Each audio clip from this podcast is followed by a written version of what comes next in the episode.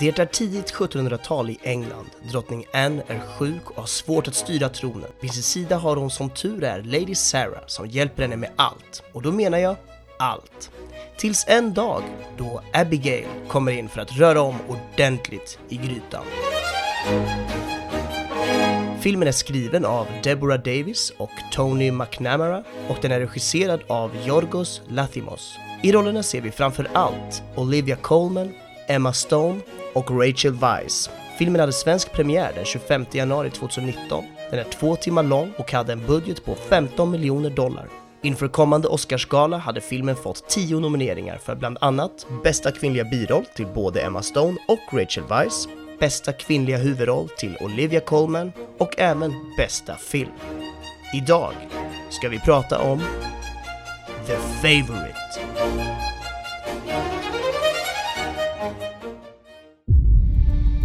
As far back as I can remember, I always wanted to be a gangster. The first rule of Fight Club is you do not talk about Fight Club. Did you eat all this acid? That's right. Music! What is real? How do you define real? Du är leksak! More people than you think, and more people each day. This is a world getting progressively worse. Can we not agree on that? Det finns bara ett ord för sådana som du. Och det är ondska.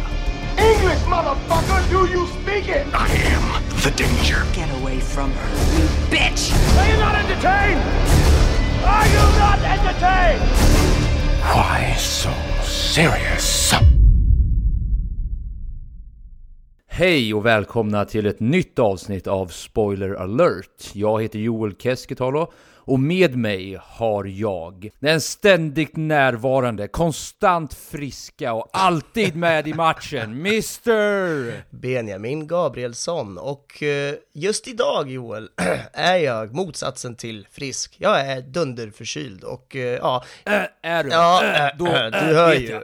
Jag får ju redan nu ursäkta mig till alla lyssnare, det kommer vara jobbigt, jag förstår det. Jag köttar på, jag ska försöka klippa bort så mycket harklingar och hostningar som möjligt, men eh, ja, det kommer säkert bli så att min röst skär sig mitt i någon hetsk mening om någon jävla kameraåkning, så då får vi väl leva med det tänker jag. Bara så att ni vet så att Benjamin är självutnämnd mannen som aldrig blir sjuk. Jag vill bara liksom plantera en flagga här innan vi börjar så att ni vet vad vi har att göra med. Det här är alltså killen som påstår att Lyssna jag blir aldrig sjuk, det är inga konstigheter det här. Ja, så nu vet ni ungefär. Det stämmer ju också, jag är ju aldrig sjuk. Det här är någon slags Aldrig undantag. sjuk. Nej, aldrig är väl att säga, men väldigt, väldigt, väldigt sällan. Och Skämt oftast när jag blir det så är det ju också självförvållat. Typ att jag har varit ute och druckit när jag inte borde och, och liknande saker. Så att, ah, Jag lider med dig min vän. Skämt åsido, det suger att vara sjuk, det suger att podda när man är krasslig och vi har fullt överseende med att det kanske låter lite knakigt idag, men vi gör vårt bästa av det helt enkelt. härligt. Vi dyker in i filmen som Mr Benjamin själv har valt. Eh, det är alltså The Favourite, också en av de här Oscarskandidaterna vi har varit inne på just nu. Så du som sagt valde ju den, och jag kanske redan har berättat anledningen varför, men take it away, varför valde du den här? Ja, men det är ju just bara därför. Det är en sån eh, Oscars-snackis, den har blivit nominerad till tio jävla statyetter. Det är bara den och Roma som har blivit nominerad till så här många. Så att det, ja, då kändes det som ett måste. Det var bara, det var bara att gå och sätta sig i biosalongen helt enkelt. Och det ångrar jag inte. Nej, och eh, vi kan väl fylla i lite att vi gjorde samma sak eh, som förra gången du drog med mig på en av de här Oscarsfilmerna. Vi gjorde ju nämligen så att du gav inte en hint om vilken film det skulle bli. Inte en enda liten spoiler överhuvudtaget, Nej. utan jag skulle gå in så blind som möjligt. Precis som under Green Book-upplevelsen, eller filmtittandet. Precis. Eh, så vi gjorde på samma sätt idag, så jag kanske kan börja med mina spontana tankar Ja, eftersom gör jag hamnade i det här ja, ganska blindsided eh, eh, upplevelsen. Och eh, alltså, Mm. jag älskar ju för det första hela idén att gå in helt blind. Ja. Alltså att vi verkligen tar det till vår spets. För vanligtvis när vi ser biofilmer, åtminstone du och jag, så har vi ju något hum om vilken film det är. Alltså, vi har ju typ kollat upp, kanske betyg till och med, men vi försöker ju undvika det. Ja, och man har ju minst i alla fall köpt biljetter typ. Precis, man har ju åtminstone någon aning om vilken det är, och då hinner man ju Ja. bygga sig någon sorts förväntning någonstans. Exakt. Eh, nu gör ju bara en av oss det eftersom den andra går in helt blind, men jag måste säga det att det, det ger ett helt nytt element på filmupplevelsen. Åtminstone i början av den, för det är då man är som mest pirrig och tänker wow, vad har han dragit med mig på liksom. Eh, så with that being said, det är ju ett fantastiskt sätt att göra det här på. Och filmen lite gungig för mig om jag ska vara helt ärlig. Alltså den Ja, okej. gungade lite fram och tillbaka mellan att jag gillar den inte alls, jag gillar den jättemycket, ah det här kändes lite clunky, det här var återigen väldigt bra, så jag hade en liten mixad upplevelse när jag satt där i biografen, får jag ändå säga. Spännande, kul. Eh, Jag kände mycket mer positivt tror jag. Jag, jag, jag, jag var verkligen, eh, ja, tyckte det var en väldigt härlig upplevelse och kul och underhållande film som jag kände att var, ja men den, den, den tog mig på en resa och jag tyckte aldrig att det blev eh, tråkigt. Jag, jag var väldigt eh, positiv under hela filmen och framförallt efter också. Ja okej, vad kul. Men vi dyker direkt in på den och vad vi tyckte bra och dåligt om själva rullen då. Ja, Jag sa ju nu inledningsvis att jag tyckte den var lite gungig, och låt mig bara kort förklara vad jag menar med det. Det jag menar med att den var lite gungig, det var att i början så kände jag inte alls för vilken riktning som jag trodde att den här filmen skulle ta. Jag, och det här går ju egentligen tillbaks till min personliga, du vet, min subjektiva filmupplevelse och vad min hjärna gör med mig medan jag sitter och tittar. Men min hjärna gjorde hela tiden kopplingar åt att filmen är på väg åt någon riktning som jag i slutändan inte kommer tycka om. Det är ganska generic storytelling att hon kommer in där och hon ställer allting till rätta, hon blir på något sätt prinsessa och allting blir guld och gröna skogar liksom. Ja. Men jag är ju happy to announce att det är ju inte den riktningen den går åt, utan den går ju snarare åt en ganska dyster och du vet, ganska mörk riktning om man nu tänker på det liksom eh, äventyret som Emma Stone gör. Så lite gungig för mig, men jag vet att du pratar ju lite om lekfullheten i sättet de bygger upp den här storyn på. Så Ja. är det någonting du vill börja med? Ja men absolut, för mig är det just lekfullheten som, som jag tycker blir en vinnande faktor här. Det är, det är lekfullhet och det här moderna sättet att berätta på och, och gestalta på. Det är inte bara det tekniska, för det, det kommer vi komma in på massa sen, men det är även liksom själva storyn och handlingen och ja, jag älskar det, hur, hur det blir liksom kul och nervkittlande att kolla på och speciellt om man jämför med, med andra filmer som utspelar sig på 1700-talet som jag ofta tycker, de kan vara jätte, jättebra, men de har ofta liksom lite stel och, och, och lugn och, och lågmäld eh, feeling eller aura över sig, hela filmerna i stort sett. Och det är inte så konstigt för det är ju sån tidsepok som, som är väldigt stel och stiff så, men jag tycker den här filmen jobbar så mycket med det här moderna och roliga och svängiga sättet, så att jag, äh, jag tyckte verkligen att de gjorde det på ett fantastiskt bra sätt. Ja, och jag tror att det här lilla svängiga sättet var någonting jag hade problem med i början. Okej. För jag fick ungefär det i kombination med hur kameraarbetet jobbade. Och som du sa, vi kommer ju absolut prata mer om det. Men jag, jag påminde mig själv om när jag satt och kollade på The Hobbit när jag var i Australien, apropå ingenting. Eh, men det var en ganska häftig och fascinerande bioupplevelse där också, för då såg jag ju 48 frames per second. Kan du lite kort bara berätta vad det innebär för våra lyssnare? Ja, precis. Det innebär ju att kameran man spelar in med spelar in med dubbelt så många bilder per sekund. Det vill säga att allting rör sig mycket mer smooth och lent och det känns ännu mer liksom HD eller ännu mer, ja, det rör sig extremt mjukt och, och, och härligt på något sätt. Men många har problem med det, jag också precis som du verkar ha, och det är just för att det blir nästan för verkligt, det blir för lent. Det tar bort oss från den här filmiska känslan som man trots allt ändå vill åt. Ja, bra förklarat. Eh, Det var lite så, eller det var precis så jag kände med The Hobbit. Ja, De första tio minuterna. För jag kände mig nästan illamående de första tio minuterna, för jag, jag förstod knappt vad det var jag tittade på. Jag tänkte spontant att wow, jag kommer inte kunna ta mig igenom en sån här upplevelse. Men det, det handlade, det var ungefär som att min, mitt, mitt sinne, min kropp, mina ögon, min hjärna, whatever, var tvungen att vänja sig vid det här formatet innan jag kunde acceptera det. För när jag väl kunde acceptera det sen, då var det inga konstigheter, utan tvärtom, då gjorde det filmupplevelsen lite starkare. Och det var lite så jag kände med den här filmen, och det är därför jag fastnade vid just begreppet gungig. Jag tycker du sa det väldigt bra också, att den är svängig, för den var svängig, kameraarbetet var väldigt svängigt i just att det var, så, det var ett väldigt udda kameraarbete som vi återigen kommer ta upp alldeles strax. Eh, men också handlingen, den här lekfulla svängningarna hela tiden du pratar om. Jag var bara väldigt ovan med den här sortens tempo Ja. i en film. Eh, vilket jag tror det landade vid just att jag var tvungen att vänja mig vid det.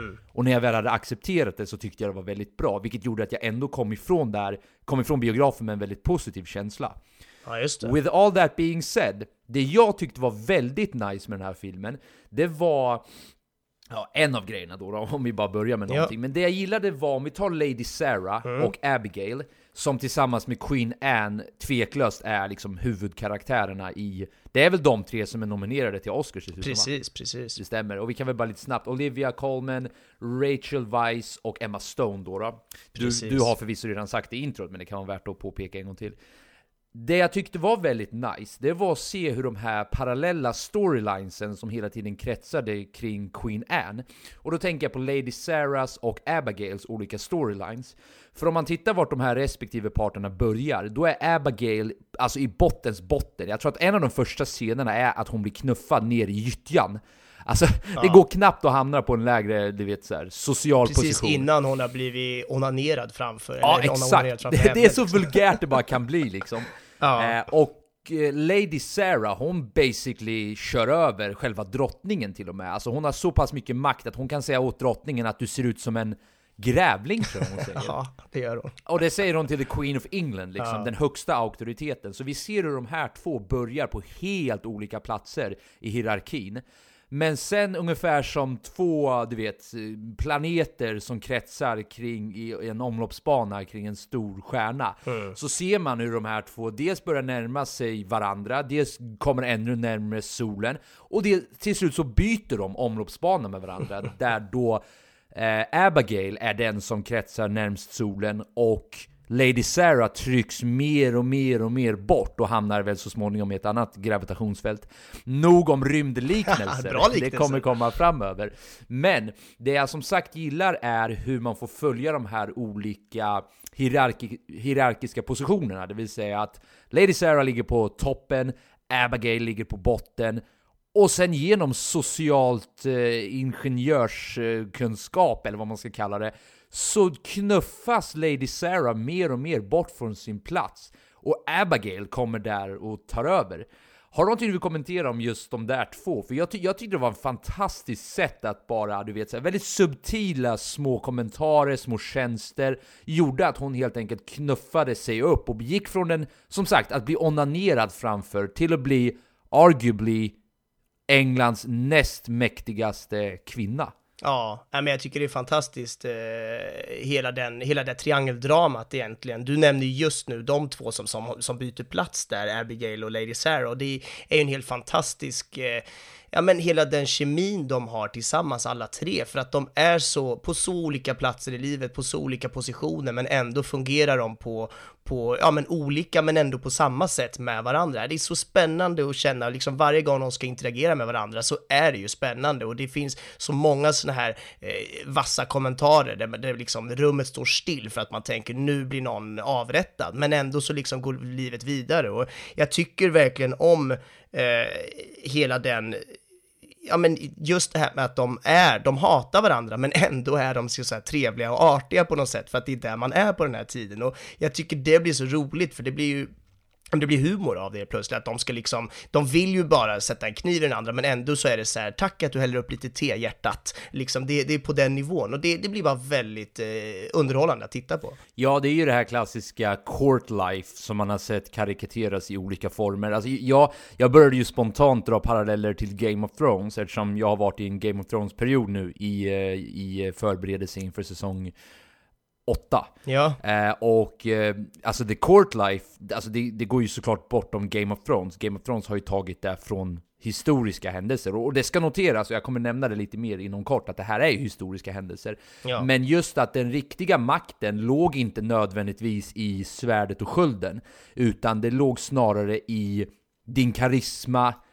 dina du vet, politiska kontakter, tjänster, gentjänster, eller ibland så pass banalt som att vem kan slicka fitta bäst? ja, verkligen. Nu var jag lite vulgär där, men det är ju lite det allt bottnar i här till slut. Absolut. vem, vem kan vara henne till lags på bäst sätt? Eh, och det finns någonting... Alltså, jag håller med dig om att det är så skrattretande på så många olika plan här. Humorn ligger delvis i deras käbbel de har mot varandra. Att de måste sätta på ett straight face för att, du vet, de vill ju inte visa sina sanna motiv inför Nej, precis. drottningen. För de vill inte visa sig då, svaga och så. Ja. Precis, allt det där. Men det ligger också jävligt mycket humor i bara situationen vi befinner oss i. Ja. Vi har all- alltså en monark som, ja men basically kontrollerar hela England. Alltså bara, låt, låt den bomben detonera i ditt huvud ett. Alltså det, vi har alltså en drottning här, och jag, jag, liksom, jag har full respekt för människor med obesity-problem, alltså överviktsproblem. Jag har full respekt för alltså, folk som har förlorat sina barn. Hon har ju förlorat, vad är det, 19? 17. 17 kids. Alltså jag, Jag sympatiserar ju förlåt, på... men det är helt- det är absurt, man gör ju det. det för, ja. det, ja, men det är ju humor i det absurda, det är ju det som gör det så kul på något sätt. Men jag, så jag sympatiserar med alla de här grejerna, det är ju starkt som fan verkligen att få genomlida allt det här. Men jag hade ju inte nominerat en sån som ensam härskare över det brittiska imperiet. Nej, precis. Men hur är det? För blir man nominerad, blir det inte någon slags arv, arv efter någon, eh, någon har... Jo, alltså jag säger ju bara att jag personligen, men som du, som du, Det är därför hon är där, för att hon har ut, ärvt tronen liksom. Precis, det är ju ett system som har funnits i plats i flera, i vissa fall är det ju flera årtusenden, Ja. men åtminstone i flera århundraden. Och det är ju basically att, ja, har den här kungen någon son? Ja, nej. Ja, okej, då blir den sonen kung. Nej, jaha, då får vi ta närmaste släkting och så vidare. Så det är ju på den vägen det är. Men jag håller helt med dig, det är någonting absurt och väldigt komiskt i det här court-lifet som vi får presenteras för oss. Ja, precis. Och jag tycker ju, precis som du är inne på, det här med, med humorn och hela den biten. Jag tycker att det blir väldigt underhållande också när man på något sätt vänder på stereotyper. Jag vet inte exakt hur sanningsenligt allting är i den här filmen, men faktumet att det är de här tre, eller framförallt två då, alltså Lady Sarah och drottningen som, som styr det här hovet och hela landet i, i princip.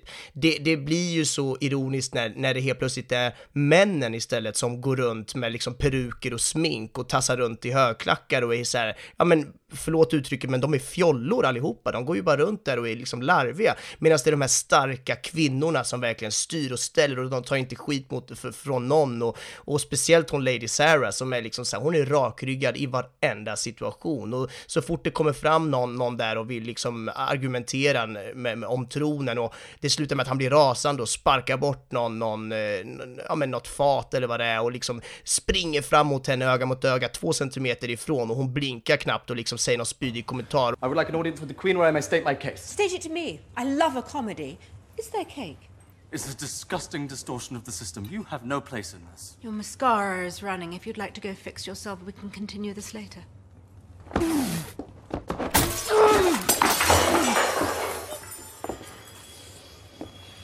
You'll need to pay for the repair of that. We have a war to finance. Every penny counts. Must you rub it in? A man's dignity is the one thing that holds him back from running amok. Sometimes a lady likes to have some fun. Det är så jävla klockrent och jag tycker att filmen är så härlig när han tar de här, men det blir ju som att vända på stereotyperna, för man är ju så van med, speciellt i filmer från liksom 1700-tal och äldre dagar, att det alltid är männen som styr och kvinnorna får sitta tysta i ett hörn, för det är tyvärr så vår, vårt jävla, eh, vår jävla värld har byggts upp, så att det var så skönt och uppfriskande att få se en sån här, ett sånt här styre och såna här starka kvinnor i en, i en sån här film för en gångs skull, så det tyckte jag var väldigt härligt. Jag gillar att det, nomi- det, det du nominerar som starka kvinnor som borde styra landet och världen är Queen Anne då alltså? Är det där du vill få dina lyssnare att Nej, tro? men, nej det, det var väl att ta i kanske, men Nej, du, jag- du jag förstår, vad jag menar. Ja, jag att det är de som ändå är där uppe på tronen på något sätt. Framförallt är det ju Lady Sarah och senare sen också Abigail. Men nej, de är otroligt starka. Och jag tycker även att eh, just det här, det här moderna sättet, återigen, jag vet inte hur sanningsbaserat allting är, men det här moderna sättet med att kvinnorna styr, det känns modernt. Eh, och, jag tycker att filmen har mycket sådana moderna touch eh, Eh, i sig. Det, det är liksom inte bara eh, det tekniska som är modernt utfört, utan det är även liksom storyn och det finns en del grejer i det de gör. Till exempel den här dansen de dansar. Eh, den är ju liksom supermodern. Så dansade man inte på 1700-talet. Man, man vidrörde knappt varandra på 1700-tals, i 1700-talsdanser. Då var det liksom något liten handskakning och sådär som man gjorde. Här lyfter de ju varandra och svingar varandra runt och du vet, det är liksom, ja, det skulle kunna vara disco på 70-talet de dansar egentligen. Och det är ju såklart inte så riktigt på 1700-talet, men jag tycker ändå att det funkar väldigt bra i den här eh, humoristiska touchen och där vi ändå ska göra filmen på det här, eh, ja men vi tar filmen, eller vi tar 1700-talet med en klackspark-känslan på något sätt. Och det, det, tyckte jag de gjorde väldigt bra filmen igenom. Ja, men att vi drar på lite höga växlar medvetet. Vi vet liksom att den här behöver inte vara 100% historically accurate, Nej, utan vi kan dra till lite här bara för att ge lite mer effekt i filmen. Och som du säger, gör den lite mer humoristisk. Men ja. det blir en bra segway till ett jättekort eh, segment som jag vill prata om, det här med hur historiskt korrekt den faktiskt är. Ja, vad bra. Eh, och det finns inte jätte, jättemycket att säga där, eller talat. Det som finns att säga där är ju att först och främst, de här karaktärerna har ju funnits. Queen Anne var ju liksom drottning under den här perioden. Hon ja. hade en maid, eller vad man ska säga, som hette Lady Sarah, som hjälpte henne med diverse saker. Kriget som de håller på att kriga, du vet, man får ju höra lite halvt om det i bakgrunden. Det är ju, och jag vet inte hur man ser det. Mot les fransmännen, ja, oui. Precis, exakt. De där förbannade jävla fransmännen som alltid ska in och fucka. Fråga tyskarna vad de tyckte om fransmännen under 14, 1914 till 18 och 19... Känns inte som någon tyckte om de där stackars fransmän. Ni tycker inte om oss heller, så vem fan, det finns ingen sympati åt något av mig i det här. Jag, jag, är nästan svensk. Du är nästan svensk. Nej men skämt åsido, uh, War of the Spanish Succession heter det på engelska. Det är det kriget som håller på under den här tiden. Och vi får ju hela tiden, du vet, kopplingar till det, man får se... Ja, det är där liksom, det politiska livet till stor del kretsar kring, för de pratar ju om att vi måste höja skatten på grund av det här kriget, och det kommer bli riots då på, du vet, på landsidan och allt det där. Ja. Eh, men det ska också påpekas att det är mycket här som, som vi sa tidigare, som de har dragit till lite extra på. Det här med att hon är homosexuell till exempel, det är väldigt tveksamt om hon faktiskt var det. Det finns vissa tecken på att hon kan ha varit där. Det finns till exempel vissa hints i vissa brev som kan ha, du vet, man kan dra de kopplingarna.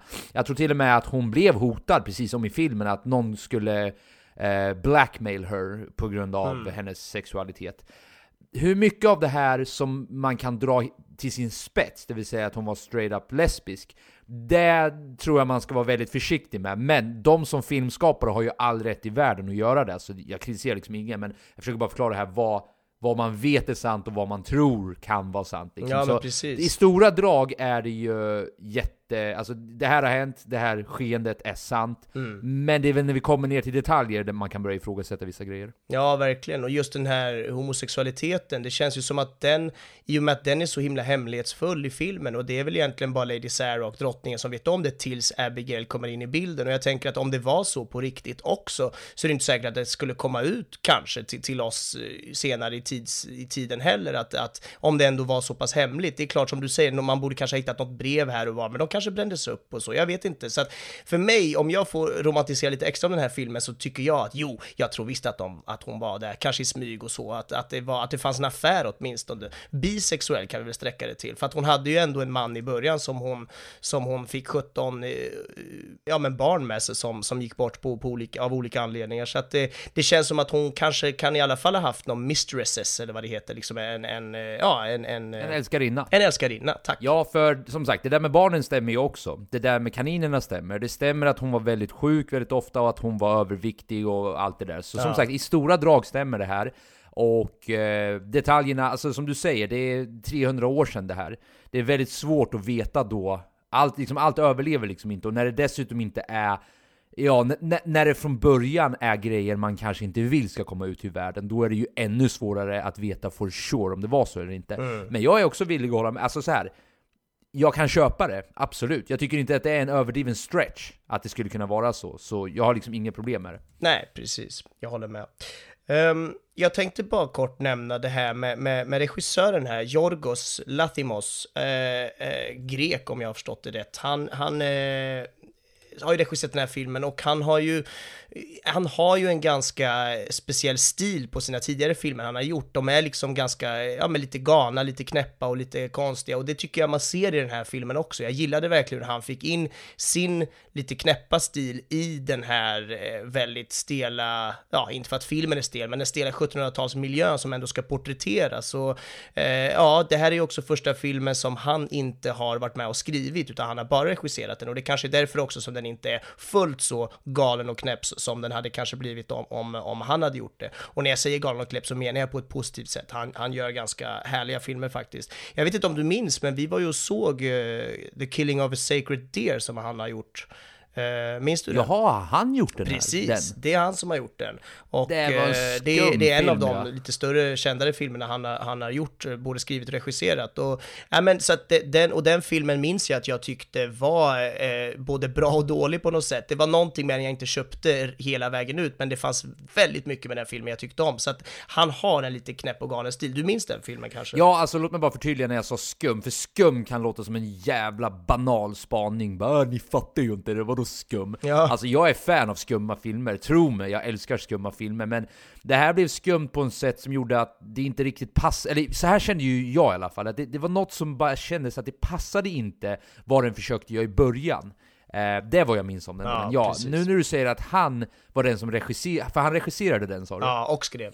Och skrev. Ja, för Mm. nu när du säger det och nu när jag sett den här, då kan jag verkligen se den kopplingen du försöker dra här. Precis, precis. För den här, The Favourite då, som sagt har han ju inte skrivit, utan det är ju Deborah Davis och Tony McNamara som har gjort. Och eh, det kanske är därför den inte blir riktigt fullt ut, liksom den här Lathimos-stilen som han har. Men man märker ändå att den finns, hans stil är där och att den, den har de här galna dragen som jag tycker passar väldigt bra i, i den här filmen. Det är kanske till och med är bra att han inte både skriver och själv, vad heter det, regisserar den. För jag menar, det hade kanske inte varit en Oscars-nominerad, tiofaldig Oscars-nominering om han fick dra alla sina växlar. Nu skämtar jag slash spekulerar lite, men du fattar. Han, han brukar ju också ha väldigt dystra filmer. Den här har ju väldigt mycket humor, humor i sig och det, det antar jag kommer mycket av, av manuset som, som, som de då, andra då har skrivit. Så att, ja. Ja, en sista spaning jag har om eh, själva filmen då, innan vi går in på de fantastiska tekniska grejerna det finns att prata om, det är ju Emma Stö...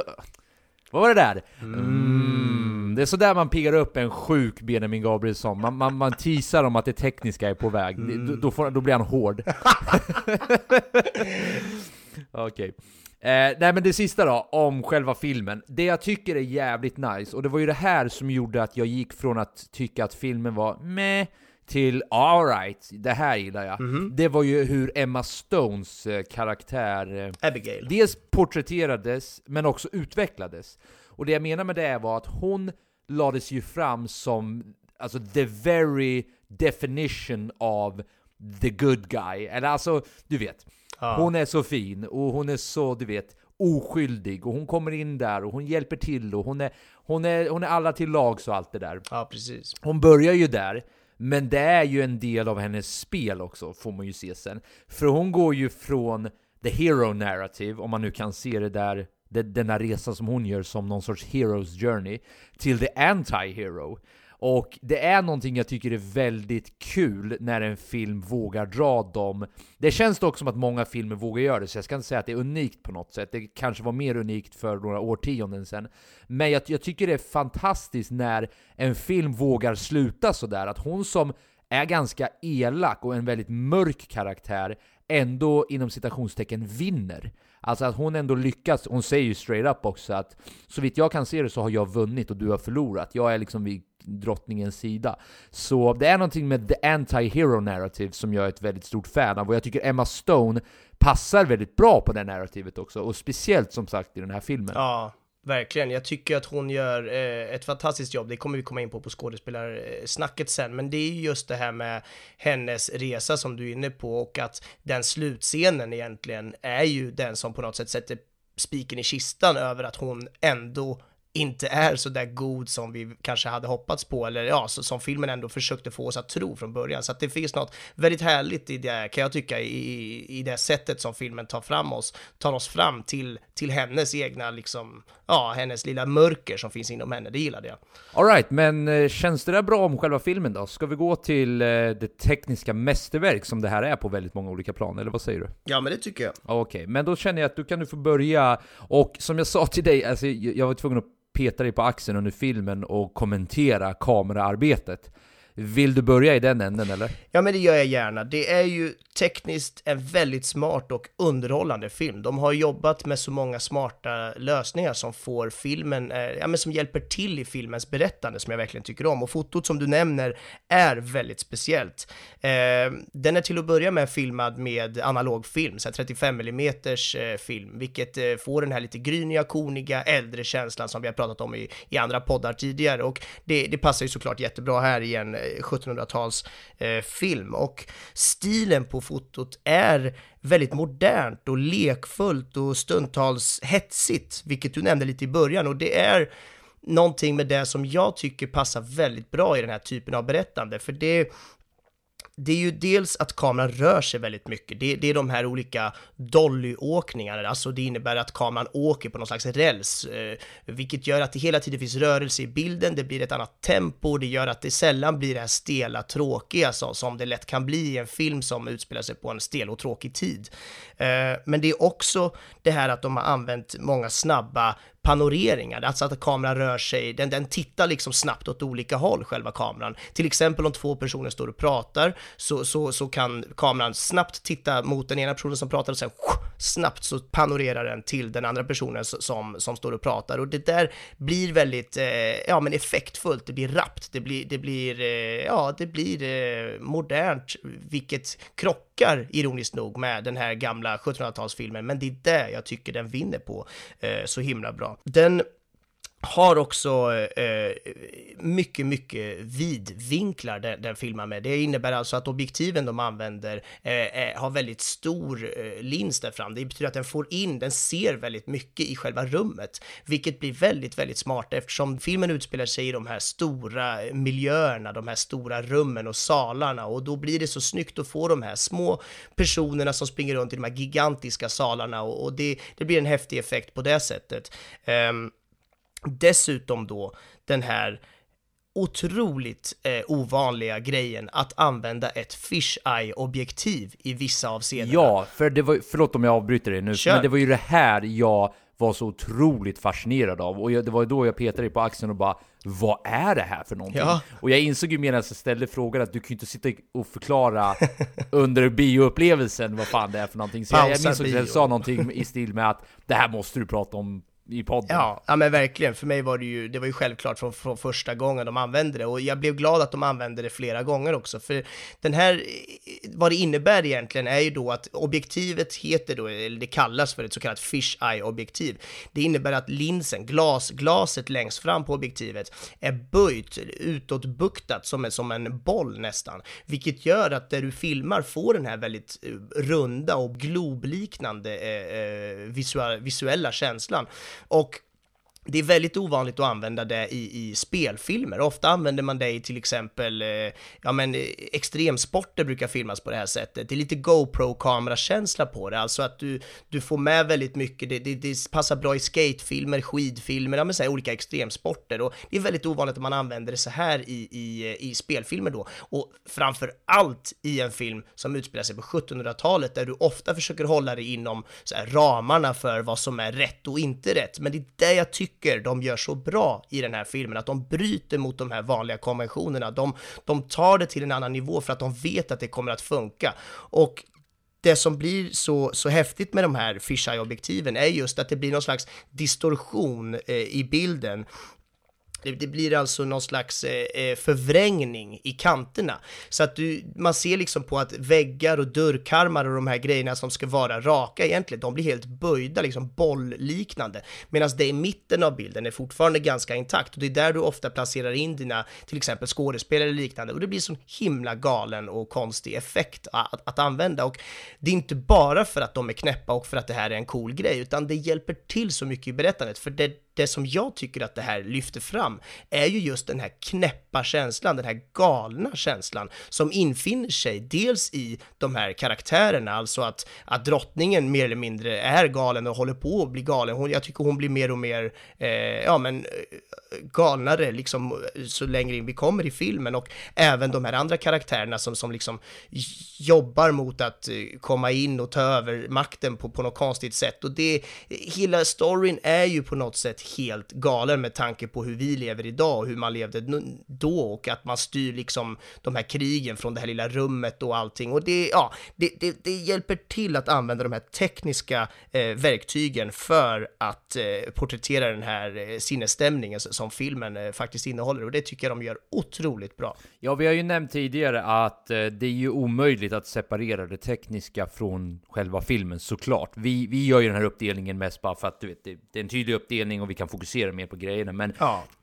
tonen i filmen sammanfogas ju också med tonen i, om man nu kan säga tonen när det gäller kameraarbetet, men tar vi till exempel intensiteten i The Court Life, så matchas det också i intensiteten i kameraarbetet. Mm. Och i musiken. Och då såklart i skådespeleriet. Så alla de här är ju liksom gifta med varandra. Och jag tycker du sätter någonting... Du har upprepat humor väldigt mycket här nu. Och jag tycker faktiskt att du sätter någonting... Du sätter, vad säger man? Fingret på spiken? Säger man så? Ja, eller spiken i kistan Ehm, kanske. Ja, jag vet inte fan hur, men hur man säger det. Men det är ju det här kameraarbetet som gör det väldigt roligt också. För medan du pratade om det här så slog det mig att när vi har så här tillbakablickar-scener, då är det också ett härligt kameraarbete. Det är så här och så får man se en bizarr händelse, typ, ja men ta den när hon blir nedknuffad från från vagnen hon sitter i. Ja. Att då, man får ju, först får man ju, om jag, minns rätt så får man ju först se när hon sitter där. Sen får man se fast forward när hon kommer in och är helt lerig. Och man vet inte riktigt hur hon blev så här lerig. Nej. Och då bara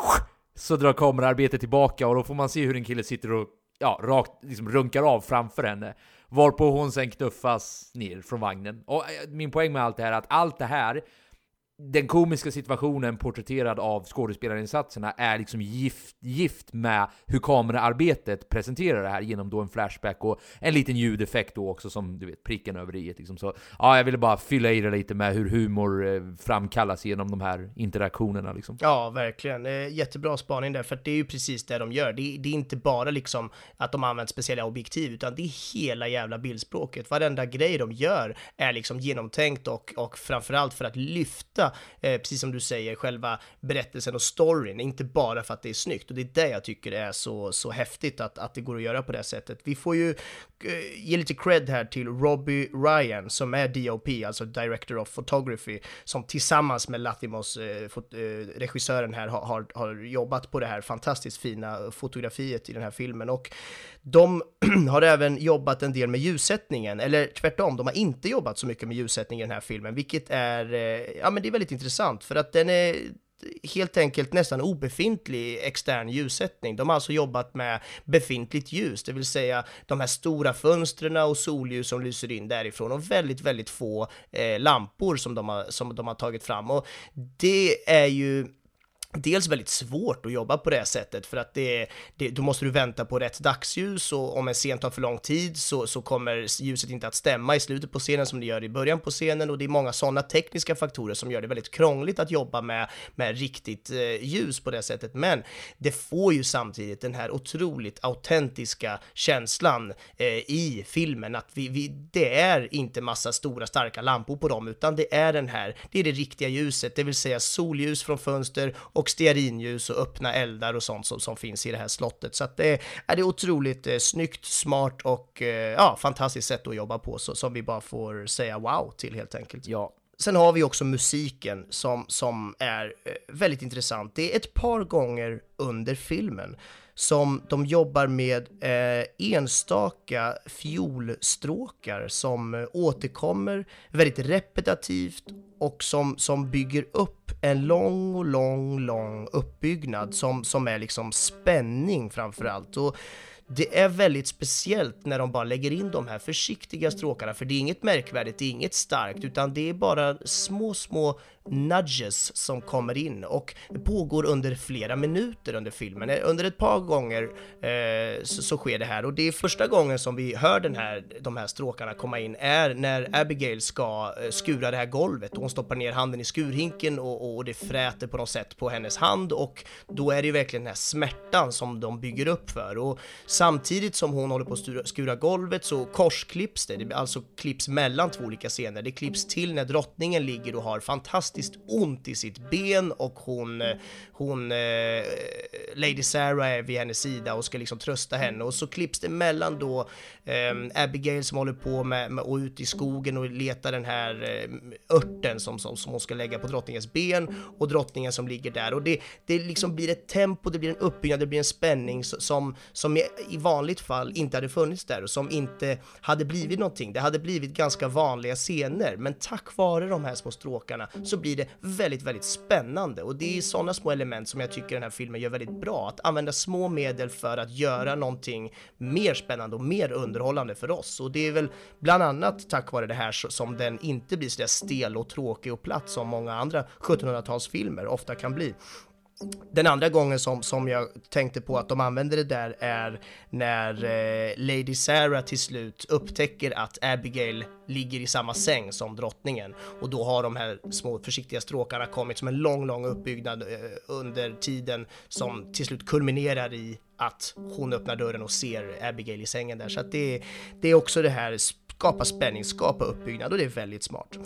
Sen måste vi också bara nämna de här underbara klassiska styckena som är, ja men det är allt möjligt, det är Bach och det är Vivaldi och det är, det är härliga, mäktiga, pompösa jävla klassiska stycken som funkar så bra, såklart eftersom det är gamla 1700-talsfilm vi, vi, vi, vi får leva i, men det är också att de, de har så mycket att berätta de här klassiska styckena. Till exempel den här låten som är någon slags huvudtema för filmen, den här Vivaldi-låten som jag inte ens tänker förklara vad, vad, vad den heter, men det är i alla fall Vivaldi som har komponerat den.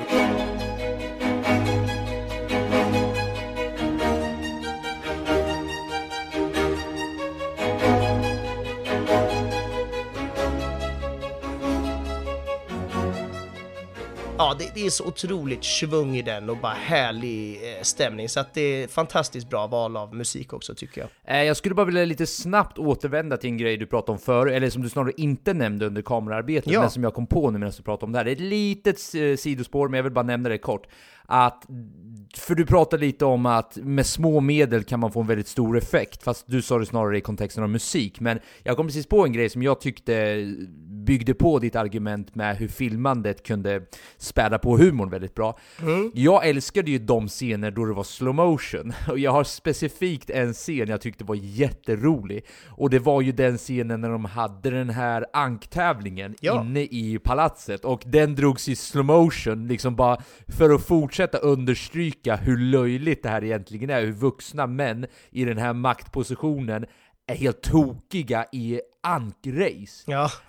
Alltså, det, det är humor i scenariot i sig, men lägg då på ett lager av slow motion och passande musik till det, så har du exakt det där du beskrev, hur små grejer i produktionen kan framhäva en ganska stor effekt i form av humor i det här fallet. Ja, precis. Sen en annan spaning just det här du sa med musiken och hur det är som en lågmäld uppbyggnad i bakgrunden. Jag tror inte att du sa just de orden, men liksom kontentan av det du sa. Mm. Det här är ju någonting som vår kära Chris Nolan är väldigt bra på att jobba med också, och det är ju hur han utnyttjar det här omedvetna inom oss. Alltså att man bara hör, och jag ska inte säga vad jag syftar på alls nu, men att man hör ett tickande i bakgrunden. Mm. Det är ju inte nödvändigtvis någonting som du medvetet konstaterar, men bara av att höra det här tickandet i bakgrunden så blir du mer stressad, om det nu är det som filmskaparen försöker producera inom dig. Ja. Och den här filmen, det är ju lite det du pekar på, hur det Precis. är i bakgrunden, att någonting du kanske inte konstaterar speciellt mycket, men helt plötsligt så känner du på ett visst sätt bara för att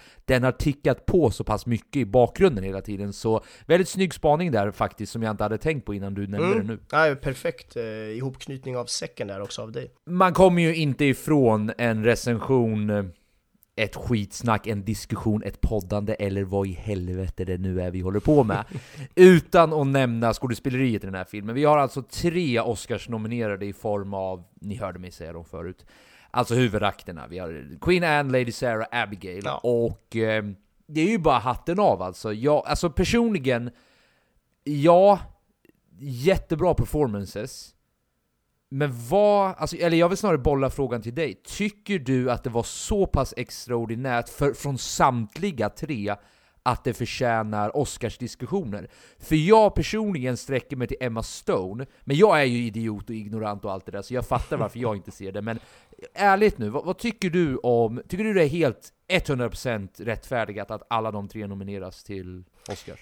Ja, eh, svårt som fan att bedöma sånt. Jag satt och kollade igenom vilka andra det var som var nominerade och jag har inte sett alla filmer som, som, som alla är nominerade i, så det är svårt att säga om de förtjänar sin, sin Oscarsstatyett. Men att de är nominerade, ja, varför inte? Jag tycker de gör ett fantastiskt jobb, verkligen. Eh, det kanske finns andra som hade förtjänat en no nominering mer, men så är det väl i Oscarsgalan. Det, det är vissa filmer som, som blir ut, utmärkta mer än andra och så vidare. Så att jag har svårt att värdera i om Oscars har gjort rätt eller inte, men jag tycker tycker absolut att de här tre har gjort fantastiska prestationer som, som ska hyllas. Det tycker jag. Ah, otroligt svårt att bedöma sånt här, så är det ju. Ja, anledningen till varför jag ställer dig frågan är för att det är just så svårt att bedöma det här. Av, av, av allting vi har gjort, så många poddar vi har gjort än så länge, så tycker jag det här är det svåraste. För ena, en del inom en säger ju vem fan är jag tycka någonting? Alltså jag hade aldrig kunnat gjort det där. En annan del av mig säger ju att alltså jag har ju sett prestationer från skådespelare där jag blir helt golvad. Är det det måttstocket jag borde gå efter? Så när jag såg att de här tre var nominerade, då försöker jag ha hållningen att du vet den, den ifrågasättande hållningen, Mm. mest bara för att se försöka orientera mig i det här, hur man bedömer de här grejerna. Jag tycker ju Queen Anne, anledningen till varför jag tycker att hon gör ett sånt bra jobb, är ju för att hon får ju mig att känna på ett sätt, hon får ju mig att känna någonting. Ena stunden får hon ju mig att känna otrolig irritation. Alltså, vem fan satte henne i den här positionen? Hon bara skriker, tycker jag det känns som. För att sen bolla mig över till extrem sympati när man får se hur när hon förklarar då, du vet, hennes kaninungar representerar hennes 17 förlorade, eller hennes 17 missfall slash Mm. tidiga bortkomna barn. Då får hon ju mig att känna sorg och sympati och allt det där. På ett ganska djupt plan ärligt talat, för då ser man på något sätt hur bruten hon är. Och hon säger till och med att varje gång ett barn dör så är det som att en del av din själ försvinner. Och det är en väldigt mäktig line, det, det tror jag verkligen på. Ja. Alltså det, det känns verkligen, det är så att förlora sitt barn måste vara ett av de grövsta grejer man kan vara med om. Jag vill inte ens föreställa mig det.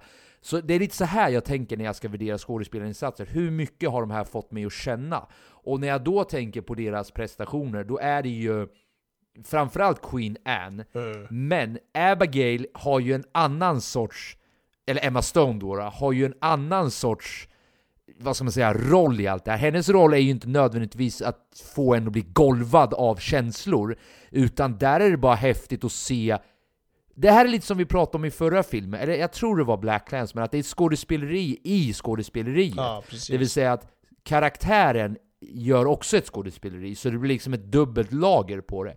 Så när jag ser Emma Stone och Rachel Weisz så tänker jag snarare i de banorna. Förstår vad jag menar? Ja. Jag, vet inte, jag fumlar lite i mörkret här märker jag, men det, det är så här jag resonerar när jag försöker göra det här svåra i att bedöma skådespelarinsatser. Så det var därför jag ville bolla lite med dig, vad du tycker. Ja, nej men i- väldigt intressant. Jag håller med dig om att det, det är otroligt svårt och jag tror inte jag har någon slags conclusion på, på vad jag tycker eller tänker heller. Jag, jag, jag, jag väljer nog också, det kan vara för att jag är lite halvfeberyrig i min hjärna nu så jag orkar liksom inte tänka för hårt. Men jag, det känns som att jag ändå landar i att jag tycker de gör en fantastisk prestation och jag kommer nog inte börja försöka analysera mer vem som förtjänar någonting mer än någon annan utan jag blev väldigt eh, glad åt deras prestation som de gav mig under den här filmen och jag kände verkligen att de, de var väldigt duktiga alla tre och det var framförallt kemin de hade ihop tillsammans när de hade sina scener där, där jag tyckte att de var strålande helt enkelt. Jag är ju dock inte sjuk, så jag kommer spendera 10 minuter nu med att analysera varför de här inte förtjänar att bli Oscarsnominerade. Vad fan skrattar du åt? Nej,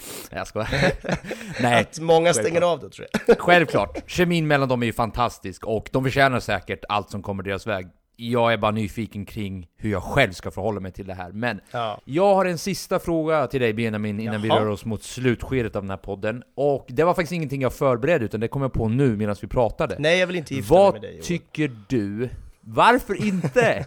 Alltså va? Här har jag suttit och bara hoppats. Men ja, ja, vi stänger väl av och skiter i det här då. Nej, förlåt. Nej, you'll come around eventually. Ja, You'll verkligen. eventually. Vad taskig jag var. Jag kan, du får Vad frias får vi se vad jag säger. Det kommer en dag ska du se. vad tycker du Benjamin om att filmen är uppdelad i akter? Och vad tycker du i sättet den är uppdelad på? Det vill säga med den ganska skumma, du vet att de har mellan, ganska stor, stora mellanrum mellan bokstäverna och titlarna på akterna är också väldigt udda. Vad, vad tycker du om det upplägget? Har, har du några tankar om det? Ja, br- bra spaning höll jag på att säga. Du har knappt nämnt en spaning, du ställer en fråga, men kul att du tog upp det, för att jag, jag tänkte inte så mycket nu när jag skulle analysera och verkligen fundera på vad jag tyckte om, om, om de här olika uppdelningarna. Jag tycker ju obviously att det funkar ganska bra, för annars hade jag ju stört mig på det och tagit upp det. Så att, nej men jag gillar de här uppdelningarna. Jag tycker om att det blir som små kapitel. Jag tycker att det segmenterar filmen på ett fint sätt där vi får känna att ja, nu händer det här, snart ska vi vidare till det här och det blir någon slags, ja men det kanske passar också ganska bra i den här, eh, ja men stela miljön som jag har tjatat om så mycket, 1700-tal, att det ska vara liksom rätt ska vara rätt och bla bla bla och att det kanske funkar då bra med någon slags uppdelning. Ja, jag tror jag landade i att jag gillar det väldigt mycket. Om jag ändå ska passa på det eftersom du ändå nämnde det, men de här fantastiska texterna de använder i filmen, de däremot älskar jag, eh, rent ut sagt, alltså rent estetiskt hur de ser ut. Och det var ju hela eftertexten eh, var ju uppbyggd på det sättet också, att det ja, de har liksom tänkt till rent grafiskt hur det ser ut stilmässigt, hur varenda bokstav är liksom lagd på ett speciellt sätt så att det ska se estetiskt tilltalande ut. Och jag tyckte det var väldigt, väldigt tjusigt, så det, det tyckte jag mycket om. Ja, alltså, som jag sa, jag har inte heller funderat så mycket på det här. Det var liksom en grej som bara flög förbi mig. Och jag tror att mycket handlade om att det var väldigt banala titlar man hade på de här olika akterna. Och nu drar jag lite on, on top of my head där, men jag, jag tänker mig där lite att det är ganska banala saker som också, alltså på ett sätt är det ju ganska viktiga saker med tanke på att allt kring den här drottningen blir ju viktigt för de inblandade. Och i hela riket om man nu vill dra det så långt. Men ja. titlarna av de här var ju ganska banala. Om jag minns rätt så var det typ någonting i stil med I hit him on the head eller något sådär. Eller typ så här, jag drömde om att jag skulle ta ett öga från dig eller något sånt där. Och ja, och det... väldigt ofta så var det ju en replik som de sedan sa också i filmen, som Precis. var den där lilla rubriken. Att det på, får på något sätt summera upp den här lilla perioden vi hade där. För om du nu väljer att dela upp en film eller ett liv på det här sättet, vad döper man såna här? Vad, vad döper jag en dag på stan till, liksom, om jag nu ska vara ja. som den?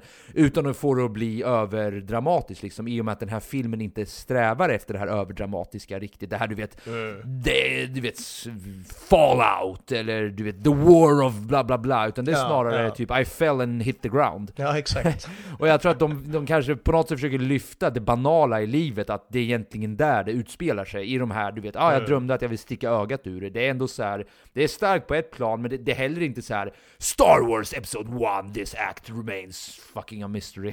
Nej men du fattar vad jag menar. Ja, jag, jag tyckte det var något fint med, eller fint vet fan, men att det var något nice med det banala i hur de valde att Uh, jag borde egentligen ha kollat upp mer det här inser jag nu, för det, det fanns något fascinerande i det där kanske, men ja, mm. det är vad det är just nu i alla fall. Ja. Det, och jag kanske ska säga vad jag tyckte också. Nice! Alltså, varför inte? Kul, kul, med uppdelningar och så vidare. Det, jag ser det sällan och eh, det la ännu till ett, eh, alltså ännu mer hur vilken att det här är typ som en humorserietidning typ, och det här är akt 1 och ha ha ha Det här är akt 2, ha ha ha och så vidare. Mm. Så ja, nej men det, jag har varken, det var nice tycker jag liksom, varken mer eller mindre. Ja, jag håller med. Men då, ska vi summera upp den här? Ja. Eh, vi kan väl summera upp filmen som eh, en väldigt humoristisk, väldigt tekniskt begåvad och eh, väldigt svängig film på gott och ont. Den kanske inte är för alla, men i och med att den är så Oscars-nominerad så är den troligtvis för alla. Eh, och man får ändå säga det, alltså fantastiska performances.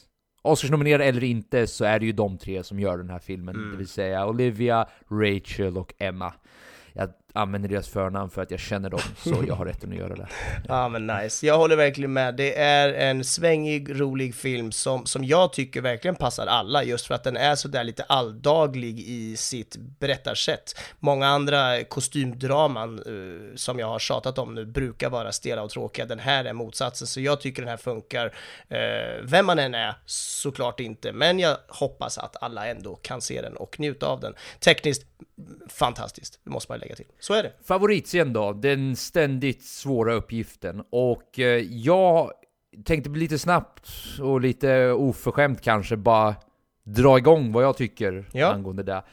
Alltså många bra scener obviously. Det är ju två scener jag vill lyfta upp. Alltså den ena scenen nämnde jag tidigare, den här slow motion scenen när de, när de håller på deras ankor i den här jävla anktävlingen. Ja. Men på ett djupare plan, och vilket jag, jag kommer snabbt vilja diskutera med dig här, det är ju den absolut sista scenen som avviker väldigt mycket från hur resten av filmen är gjord.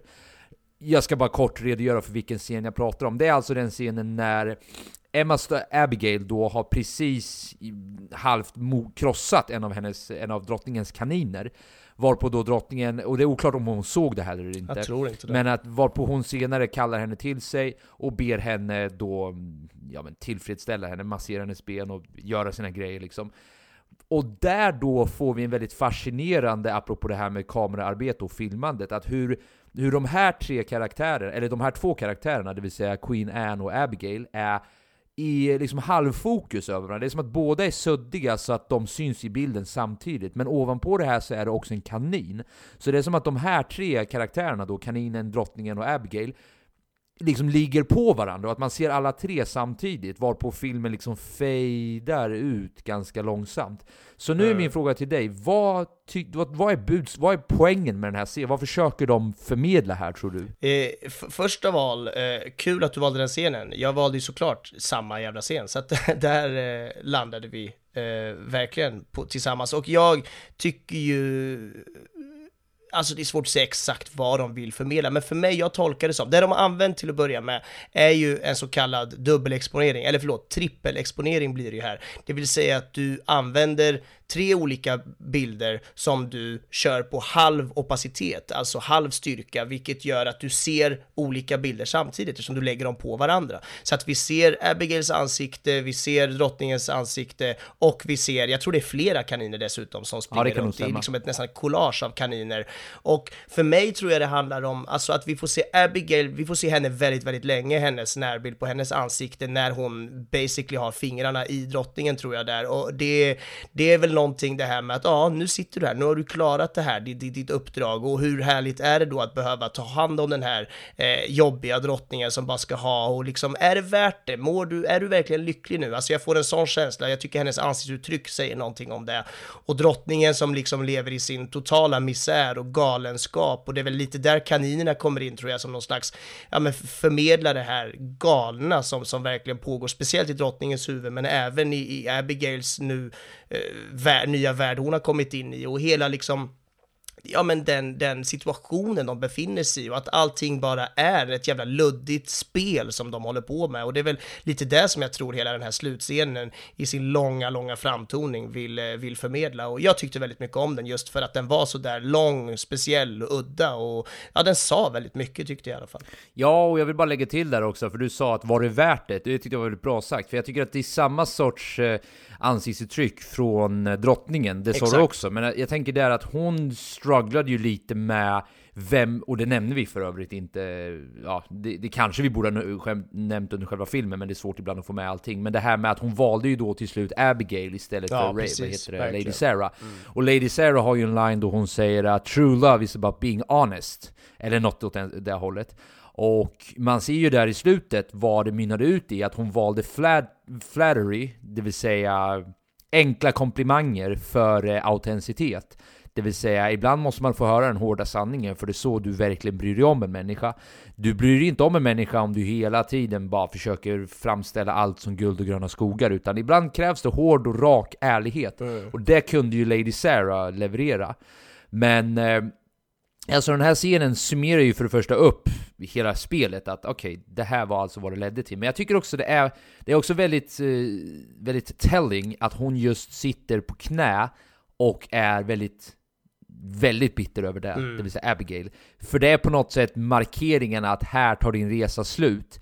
Du må ha varit, varit du vet, du, du kan ha navigerat dig igenom hela, eh, hela the court life och du vet, du har boxat dig upp till den här positionen, mm. men du kommer inte längre än så här. Du kommer för alltid att vara under mig. Och om man nu kan säga att Abigail är lite av en narcissist, för det, nu är inte jag psykolog, men det kanske går att dra den slutsatsen, så får ju hon hennes ego krossat i den stunden.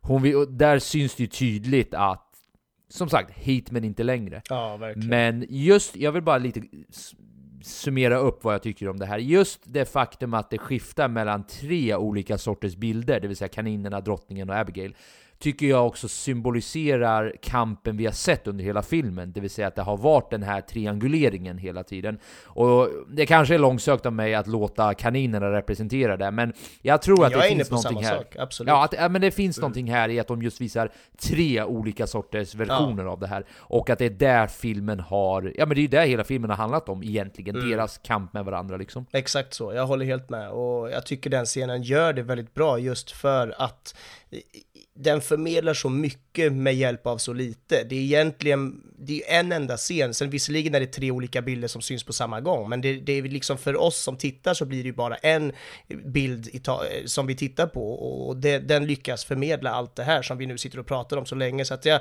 jag tycker det är väldigt eh, fantastiskt bra jobbat. Nu, innan vi avslutar denna podd, så har vi lite roliga fakta innan vi kommer in på vad nästa veckas film är. Så du valde ju den här filmen och i sedvanlig ordning så är det ju då du som plockar upp Precis. de här. Så vad har du till oss? Olivia Colman som, som spelar drottningen här då, hon har ju faktiskt gått upp eh, 2,5 stone står det här, det är alltså 16 kilo inför den här rollen för att kunna spela drottningen. Och eh, det är ju kul med, med sådana små fakta. Och jag vet ju att eh, Oscarsjuryn brukar ju gilla sånt här när folk går upp och ner i vikt inför roller och liknande. Så det här kanske är en liten extra, eh, ja men eh, extra boost kanske då för att hon ska kunna knappa hem den här Oscarn så att eh, ja, en rolig grej så. Jag nämnde ju att filmen var eh, nästan bara eh, filmad med riktigt solljus och inte massa extra lampor och, och sådär. Och att eh, Robbie Ryan då som var DOP, Director of Photography, han hade eh, ljuskit och ljuspersoner och alltså så här, hela ljussättningsteamet och allting som stod på standby, de var redo ifall det behövdes, men det behövdes nästan aldrig för att det var så himla varmt och eh, soligt väder under hela den här inspelningen, så att det, de får tacka vädergudarna lite för att det gick att göra på det här eh, vackra sättet som det till slut blev också. Um, kostymdesignen, Sandy Powell, Ehm, har eh, pratat om att hon har använt väldigt mycket moderna eh, sätt och moderna metoder att ta fram de här kostymerna på. Hon har dessutom använt en hel del gamla återvunna material, till exempel gammalt jeanstyg som har använts och återvunnits för att göra de här tjänarnas eh, olika eh, klänningar som de har på sig. Ehm, och även eh, drottningens, eh, en av hennes klädnader hon har på sig är eh, en gammal filt som, eh, som hon, Sandy Powell, kostymdesignen, hade hittat på Ebay. Så att det, de har verkligen tagit olika saker och fått det här att, att bli på rätt sätt. Och det beror på lite olika anledningar, men det är Dels för att hon, Sandy Powell, då har en fantastisk kreativitet, men också för att filmen hade även relativt låg budget då för att vara en sån här kostymdrama som kostar väldigt mycket att göra och då var man tvungna att dra ner på olika kostnader så att mycket av de här olika perukerna till exempel som de använder, de har de fått eh, göra på plats istället för att hyra och eh, ja, men mycket sånt har liksom varit tvungen att så här, göra, ta in gamla återvunna material, jobba på andra sätt just för att komma runt det här budget, ja, den låga budgeten som de hade. Så att det, ja, det är bra jobbat får man verkligen säga, för det, jag tycker inte det märks på kostymerna, de ser helt fantastiska ut. Det här slottet som drottningen ska bygga åt Lady Sarah, man får se lite modell på det och hon ska ge det som present till henne. Ehm, det är ett eh, slott som eh, Winston Churchill-familjen senare bor i och eh, ja, Winston Churchill själv är, liksom född där och, och så. Och han är faktiskt direkt släkt med hon Lady Sarah, för Lady Sarah, det sägs aldrig i filmen, men heter egentligen Lady Sarah Churchill. Så det är en rolig detalj att liksom Winston Churchill på något sätt har någonting med allt det här att göra. Eh, Det är klart han inte har någonting med det att göra, men han är släkt där på ett konstigt långt sätt. Jag läser här att det är 166 år senare, eh, efter att det byggdes alltså, så, så bodde Winston Churchill där istället. Ja, det där var någonting som jag faktiskt hade tänkt att nämna när jag pratade lite om det här hur historiskt korrekt det var eller inte. Men jag glömde faktiskt bort den detaljen, så kul att du lyfte upp den nu i slutet. Ja, precis. Det finns massa mer sån här eh, trivia vi kan läsa upp, men eh, dels så orkar inte jag med, för jag håller på att däcka av min feber här, men dessutom så börjar tiden rinna iväg, så att eh, gå in på eh, IMDB och scrolla igenom eh, om ni vill, eh, om ni vill läsa mer. Det finns massa roligt att läsa. Alright, nu så ska vi ju då berätta vilken nästa film är, och vanligtvis är det ju jag som tar över nu, alltså att nu är det min tur. Men jag valde den här gången en lite äldre film, som jag då inte ska säga vilken det är nu, för Benjamin bestämde sig för att välja ännu en Oscarsnominering och i och med att det bara är, vad är det, två veckor tills de namnger vilka tillkännager vilka filmer som vann så tänkte ju då vi att vi ror här i hamn och kör så många Oscarsfilmer vi bara hinner. Ja. Så vi byter ordning här, att du får köra en till då egentligen. Så vilken är nästa film? Precis, nästa film är då Vice. Den filmen som vi nämnde att vi skulle podda om för ett par veckor sedan, men det blev aldrig av för den gick inte på bio då. Men nu har vi fått ett nytt försök och har lyckats sett den. Så att, eh, ja, Vice, bioaktuell då, eh, kommer bli filmen, nästa film vi poddar om. Och också Oscars nominerad som sagt och det är därför vi kör den nu snabbt innan Oscarsgalan. Ja, och med det så uh, tycker jag vi gemensamt ger en applåd till en heroisk insats av Benjamin Gabrielsson som låter friskare än vad han egentligen är. Jag måste säga det, du gjorde ett kanonjobb att försöka mörka så mycket som möjligt för ja, tack. Eh, du var lika värdelös som du brukar vara. Helt rätt Joel, på med bara. Hade jag varit lite piggare nu så hade jag kommit på en smart eh, kontring till dig, men det gör jag inte. Jag säger istället att eh, jag eh, kommer att däcka om typ så 20 sekunder, så det är bäst att vi stänger av det här nu. Eh, tack för att ni har lyssnat. Tack för att ni har lyssnat och eh, som vanligt in på vår Facebook-sida Spoiler alert, in och kommentera all sorts konstruktiv kritik, all sorts kritik, alla likes, allting är jätteuppskattat och jättetack för att ni har lyssnat så hörs vi nästa vecka. Det gör vi. Ha det bra! Puss kram, hej! hej. Yeah.